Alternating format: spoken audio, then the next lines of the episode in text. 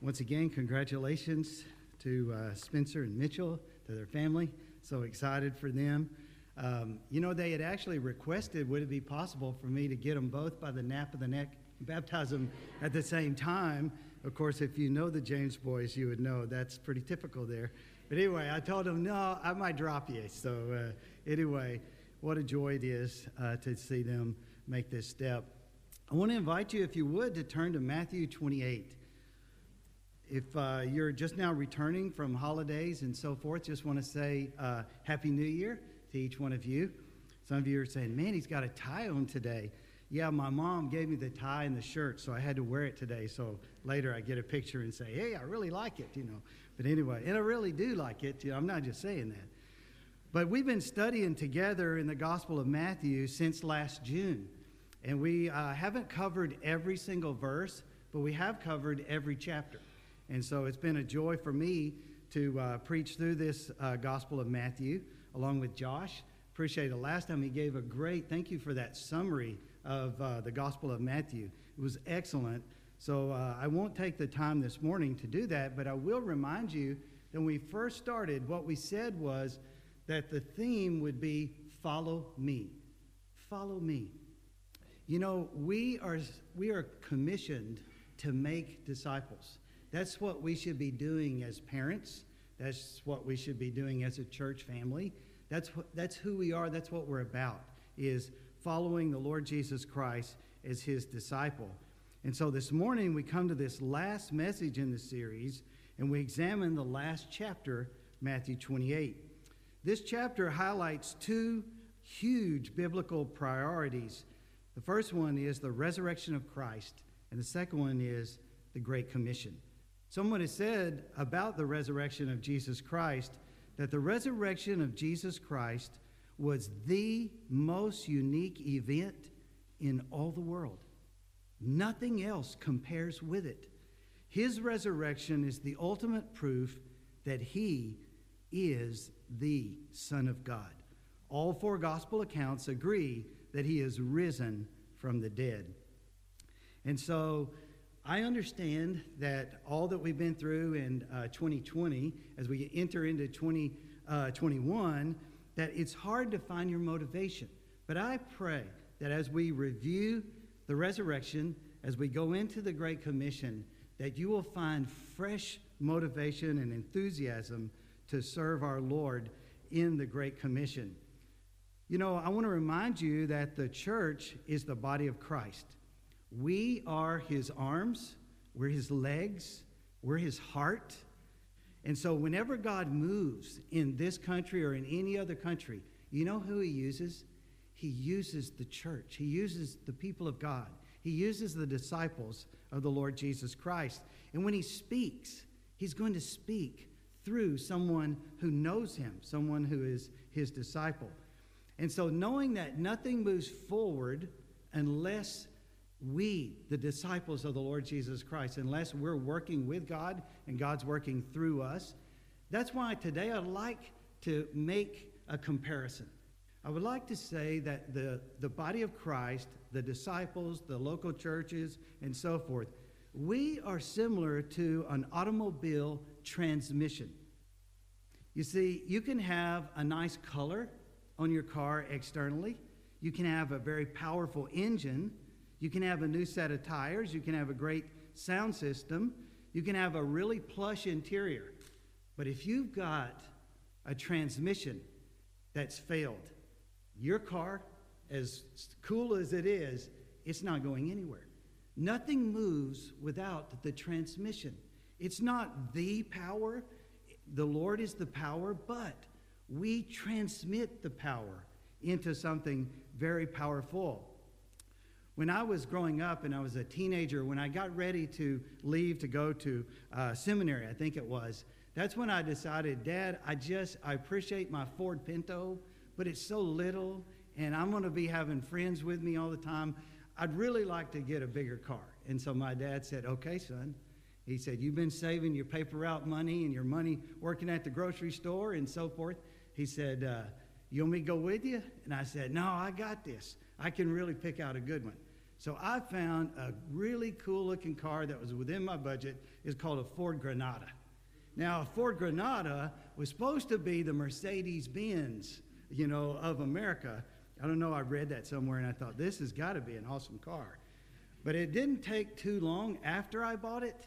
And my dad said, Son, I wish I'd have gone with you. I wish you'd have let me help you with this decision. And if you drive a Ford, hey, I mean, bless, bless your heart. No, that didn't come out right. I mean, bless you. God bless you if you're driving a Ford. But anyway, a Ford Granada, my dad renamed it the Grenade. He said, This thing seems like it's going to explode because after a while, it started whining. And every time I'd get in it, you know, and I, I thought, What is that? And my dad said, Son, it's a transmission. It's just about to go out. And so I don't want the church I don't want the disciples, we who know Christ, I don't want us to falter in this moment in our nation. I believe this can be the greatest moment, the greatest opportunity that we have to present the gospel to people who are looking for hope, to people who are looking for forgiveness, to people who are looking for guidance. And so I would like to invite you to stand with me as we read through this wonderful chapter. And uh, after we read the chapter, I'll just kind of say a few things about it, but let's read through it, and then we're going to ask the Lord as like a spiritual mechanic to look under the hood. Look under the hood of my heart, your heart, of all of our lives. Look under the hood of our church and, and make any necessary adjustments, repairs, even rebuild the transmission if he wants to. But this is what will take us forward in 2021. Now, after the Sabbath, Toward the dawn of the first day of the week, Mary Magdalene and the other Mary went to see the tomb. And behold, there was a great earthquake. For an angel of the Lord descended from heaven and came and rolled back the stone and sat on it. His appearance was like lightning, and his clothing white as snow.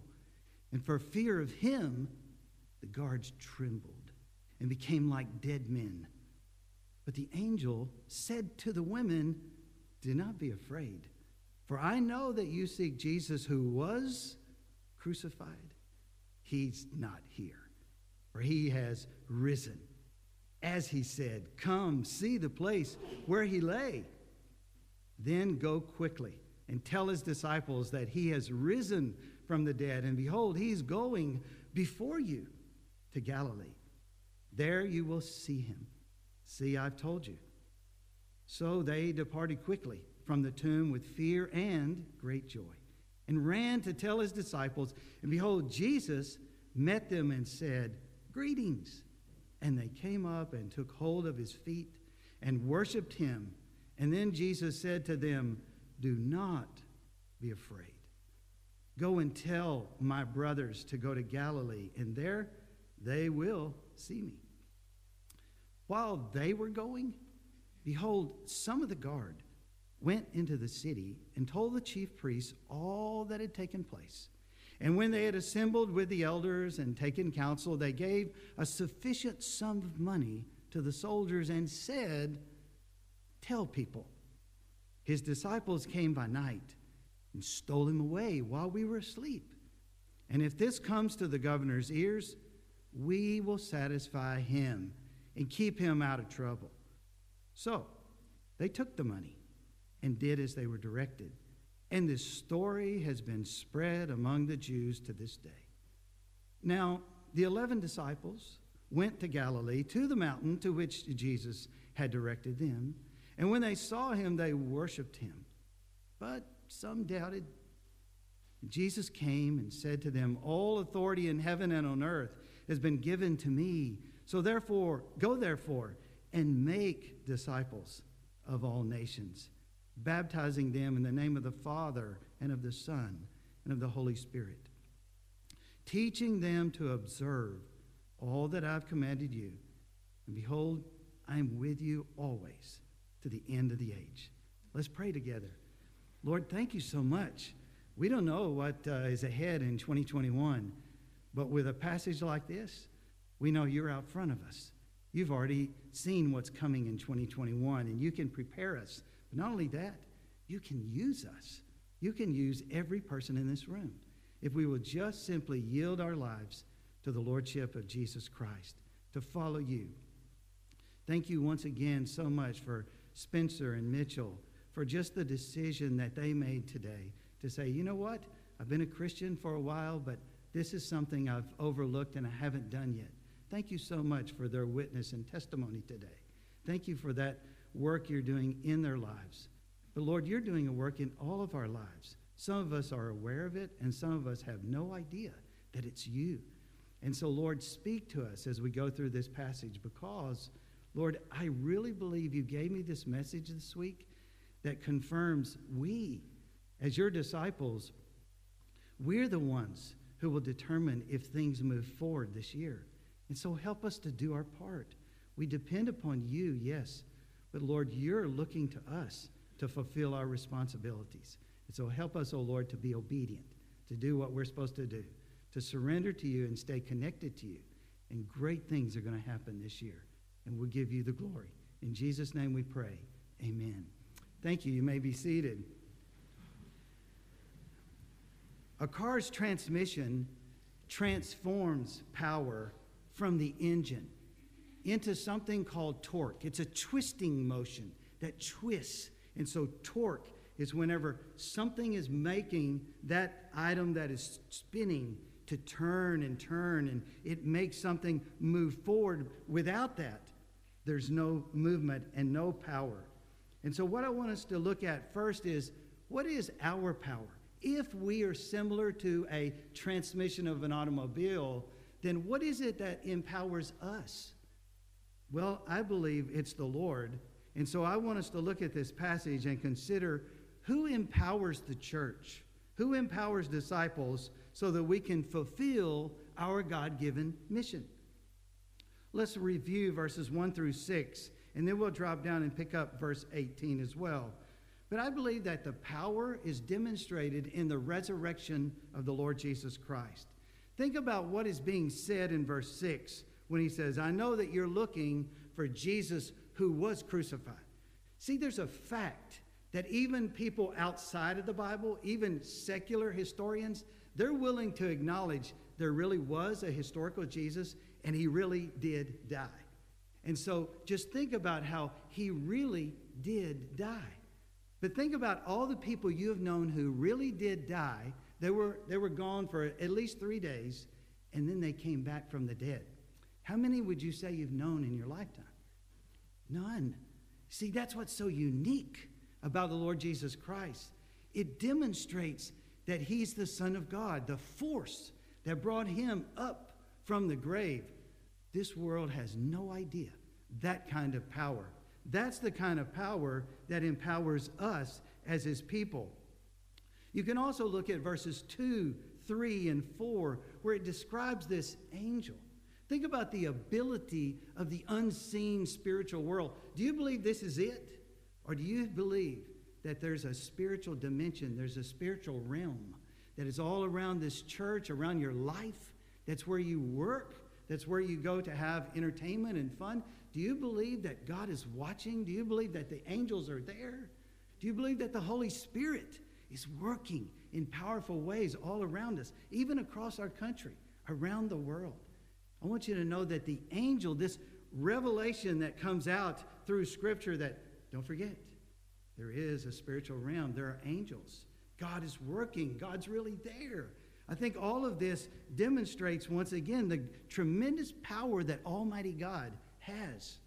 Just think about the angel and how he moved the stone. I don't know if you've ever done any research. Do your own research on this. That stone that, that blocked tombs back then probably weighed in the neighborhood of 2,000 pounds. When's the last time you moved 2,000 pounds by yourself?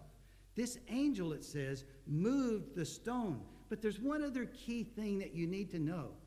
Back then, the stone was sort of like on a slope. And so, whenever they place a body in that tomb, then they remove some wedges or whatever they had under that stone, and then they carefully, with the help of several, they let that stone come down that slope over the entrance to that tomb. And so, whoever removed the stone pushed it uphill, is my point. Whoever removed it took 2,000 pounds and pushed it up a slight slope. So think about the tremendous ability. Think about the appearance of this angel. What does it say look like? Lightning. You see, these were trained guards. I'm sure that knowing who Jesus was, they were not going to put the, the lowest guys on the totem pole in terms of the guards to guard this man's tomb. No, they were going to put the elite, their best.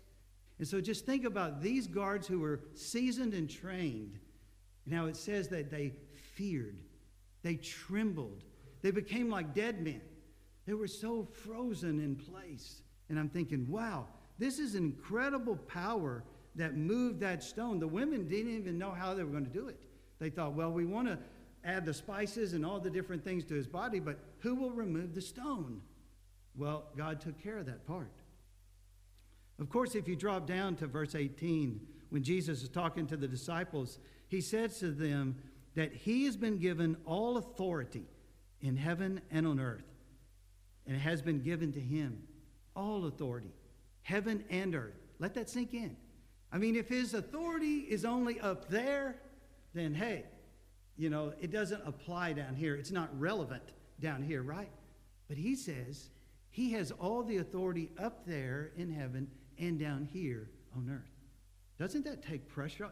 Doesn't that make you want to worship him? It certainly did them to say, You mean you're in control down here as well as up there? You see, authority is different from power.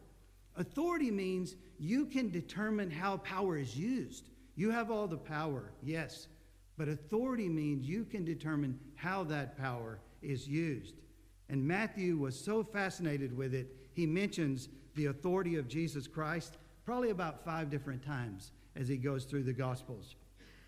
But I want us to move on from looking at the power of transmission, the power that's going to enable you and I, to look at the parts.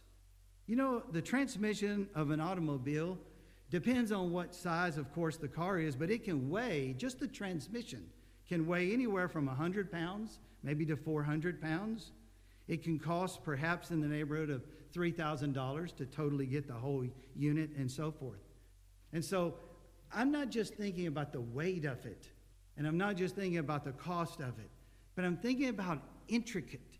You know, the ones who designed the transmission, it's amazing to think of the, the insight that they had to, to make a transmission because inside the transmission, there are gears, there are bands, there are clutches, there's a shaft, there's bearings, there's even something called an impeller. And now I'm out of my league because I don't even know what an impeller is. So I'm just thinking, think about all those different parts, okay? You know what? The church, if it is indeed like a transmission, it's got a lot of parts. We all serve the Lord together. And together, it's amazing what you can do. If you got one disciple by himself, he can accomplish, she can accomplish quite a bit because the Lord is with them. But when you say, no, we're going to work together as disciples, something incredibly power, powerful is happening then. I thought it was interesting how his disciples is mentioned like about five times throughout this chapter. I don't know if you caught it, but if you were to go back and circle the word disciple, every time it was used, it was used about five times. One time, Jesus even says, Go and tell my brothers to go to Galilee, talking about how we're a family. That's why when I write you on email, I, would say, Church family. This is who we need to pray for. There's something that can happen whenever God's people unite, and they're not fragmented, they're not polarized from one another, but they unite you see, there's not only the identification of the parts called disciples or brothers, sisters in Christ, there's also this connection between the parts. You see, those two women knew that he had risen, right? But isn't it interesting that the, the direction was go back to the other disciples, go back to the other disciples? They could have just gone off and said, Boy, isn't it great that he's alive? And that's what you could do. You could say, I don't have to work with the church. I don't have to work with other disciples. I don't need to connect with anyone else. But I just want you to know that the New Testament example is he's bringing disciples together. He's bringing disciples together. And then when Paul starts making disciples, you know what he did? He gathered them into local churches. And so that's what all of the letters are for, you know, all the letters in the New Testament. And so I'm thinking, isn't it neat that in verse 17, it's corporate worship. There's not just one person worshiping the Lord. Oh, no. It's all of those disciples in verse 17. And they're called together on something called, get this, the Great Commission. Why is it called commission? Because we do it together. We don't do it separately and individually. God uses us together, and notice how He's even got a certain place that He wanted them to go. Do you think that it's just sort of, I don't know, just happen chance that Galilee is mentioned three times in this chapter? I don't believe it's happen chance at all. You see, I believe God had a specific place that He was going to meet those disciples. And so, three times it mentions Galilee, Galilee, Galilee. And you know what? I think God has a special place for you and for me. There's a certain place He wants you to plug in and to receive the fellowship and that spiritual nutrition that you need, yes. But also, you know what? He's going to use you. He's going to use you in a powerful way. You know, 1 Corinthians 12 18 is talking about the body of Christ in 1 Corinthians chapter 12 and verse 18. And you know what it says about the body of Christ? It says that God arranged the members as he chose. God arranged the members as he chose. And so it's no mistake. It's not luck or chance that you're here, that God has you here. I believe God wants to use you here. So that's the parts of the transmission. We saw the power of the transmission. But now let's move on to the third thing the pump. There is a pump within a transmission, it circulates this transmission fluid. And that fluid has a very specific purpose. There's actually several different parts of the purpose, but it lubricates the parts, it cleans and protects metal surfaces, it even plays a role to play in keeping the engine cooler because it can get really hot under the hood. Well, the body of Christ needs a continuous circulation of something coming through the body of Christ. You know what that is? Grace. We need grace just circulating. We need grace and we need truth just circulating constantly as we're on mission for the Lord. So, if that's true, then what is it that would circulate the right kinds of things? Grace, truth through our lives. I want to mention three pumps that I see in Scripture.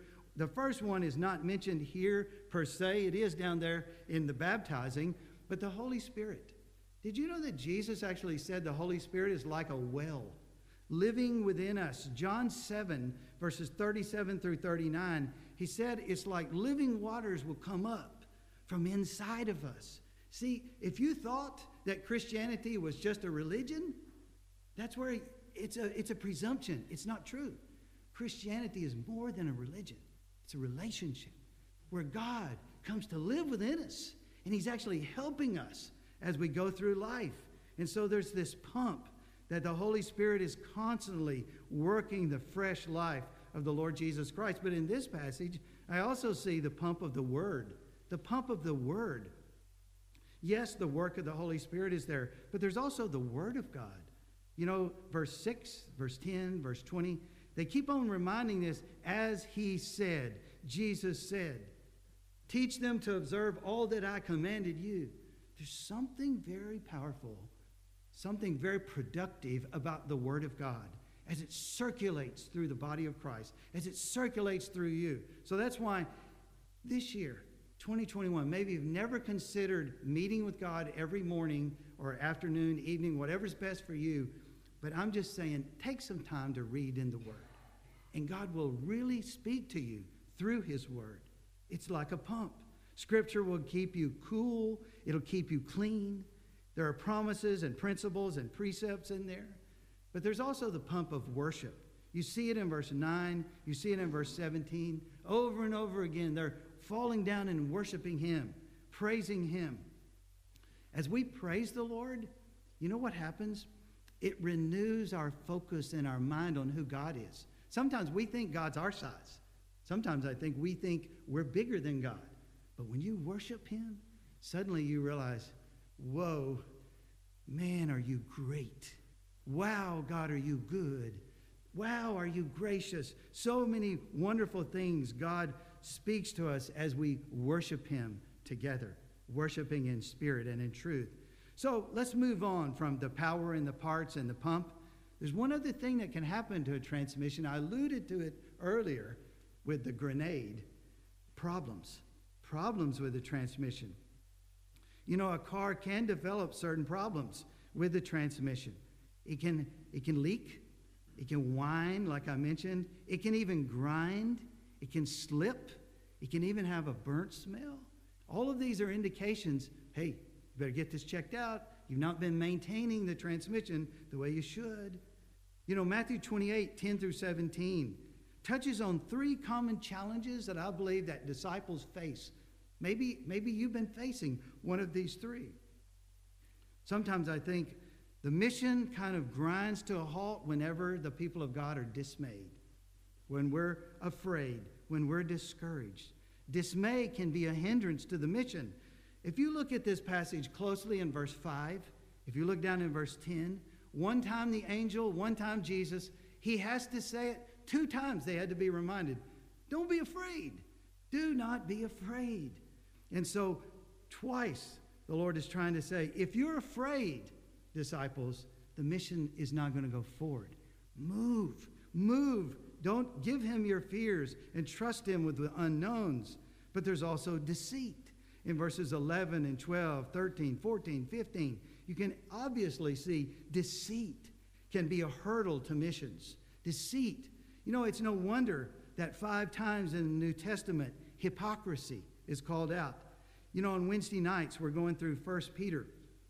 In 1 Peter 2 1, we looked at it this past Wednesday night, and it says that we should put away deceit. We should put away hypocrisy. We should put away malice. We should put away envy. We should put away slander.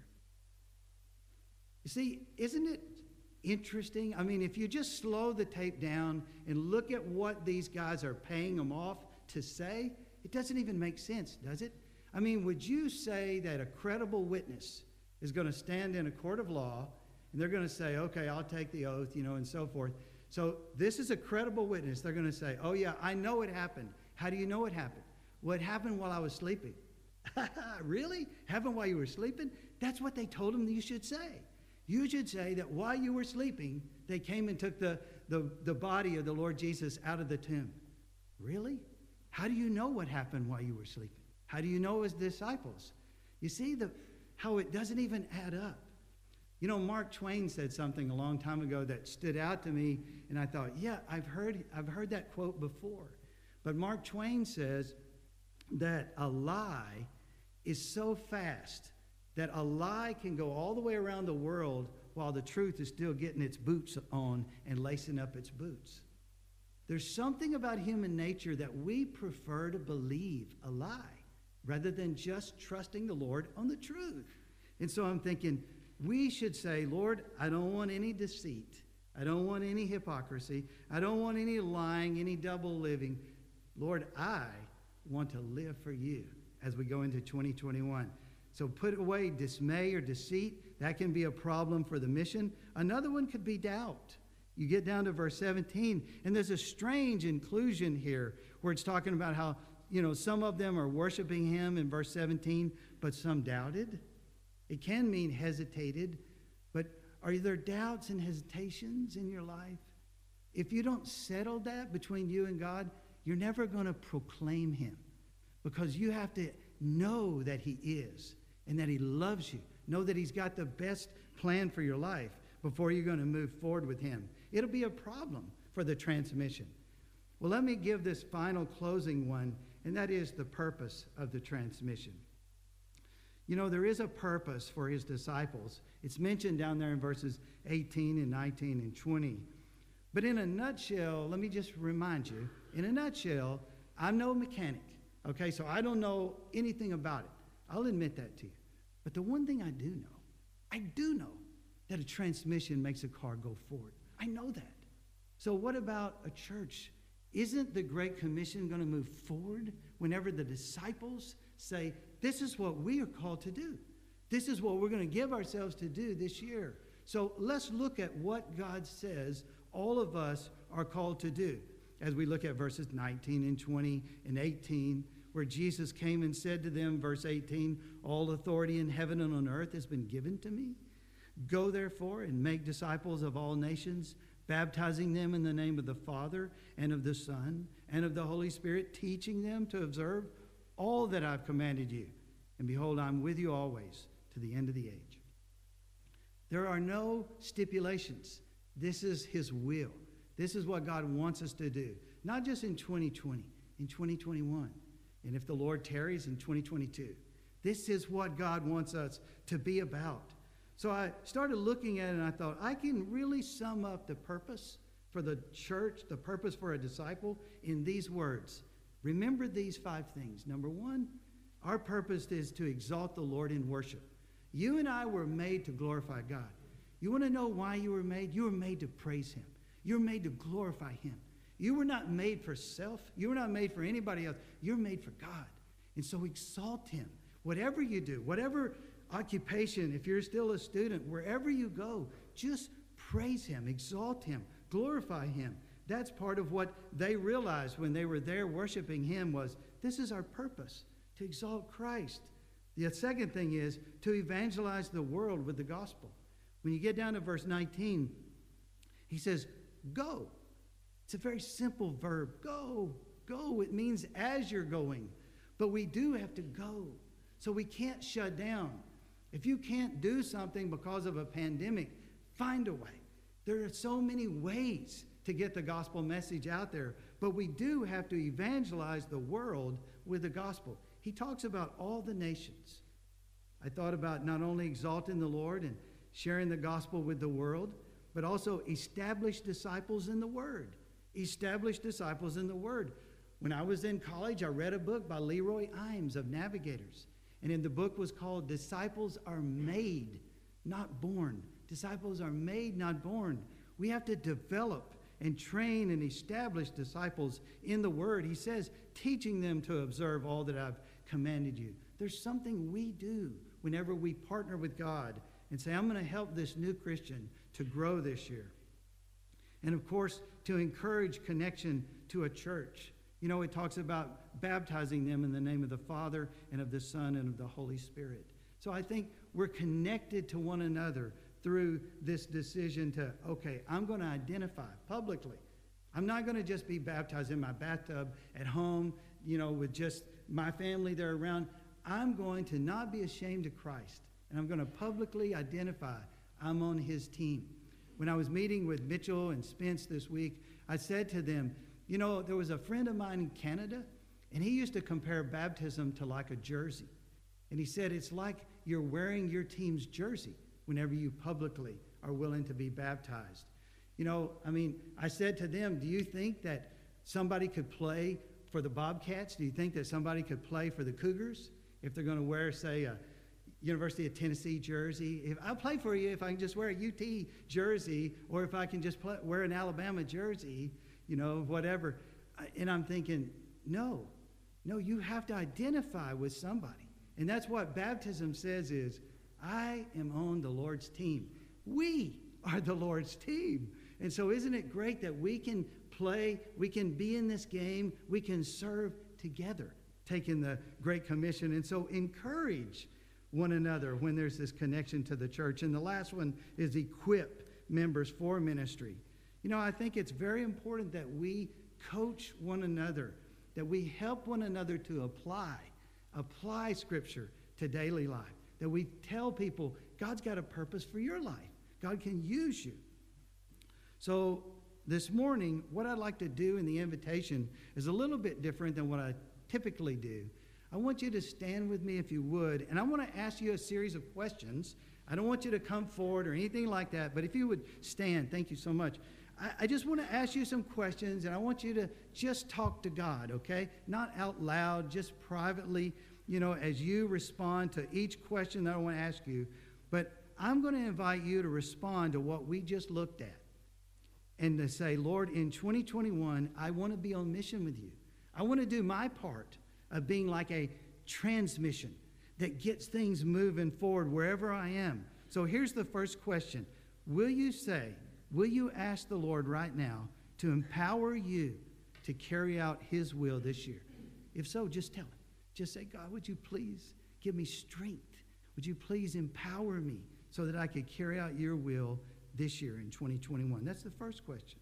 The second question is Would you express to him your willingness to live as a disciple in the place he has for you? It's not the same for everybody. It may be a different place, a different place in the body of Christ, maybe not even in Columbus. Some of you are going to be leaving to go back to school, to university. So would you say, Lord, I'm willing to live as a disciple where you've planted me, where you want me in the coming year? Well, let's go to the third question. Would you then ask the Lord to send grace to you, to send comfort to you, to send truth to you? To send guidance, to send hope, so that all throughout the year, those pumps, the Holy Spirit, the Word of God, and worship, they're all kind of circulating all of these wonderful things through you so that you don't dry up on the inside. Let's go to the fourth thing. Next, I want you to ask the Lord to identify any hidden obstacles that are in your life that may be blocking you from the mission that God has for you. God's got somebody that you're going to make a difference in. So, would you say to Him, Lord, is there anything that's like a hidden obstacle blocking me from, from reaching my full potential that you have for my life? I believe He can show you as you go through this year. Well, let me give you one last one. Would you resolve right now before Him to move forward with the Lord's purposes? And let me review them once again. To say, Lord, I want to move forward in exalting you, glorifying you.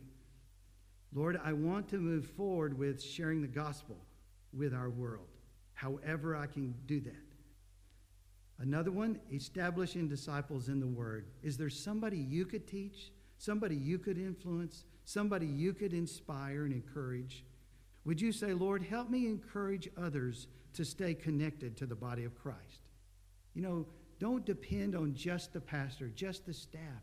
You say, I'm going to I'm going to let somebody know I've missed seeing them lately.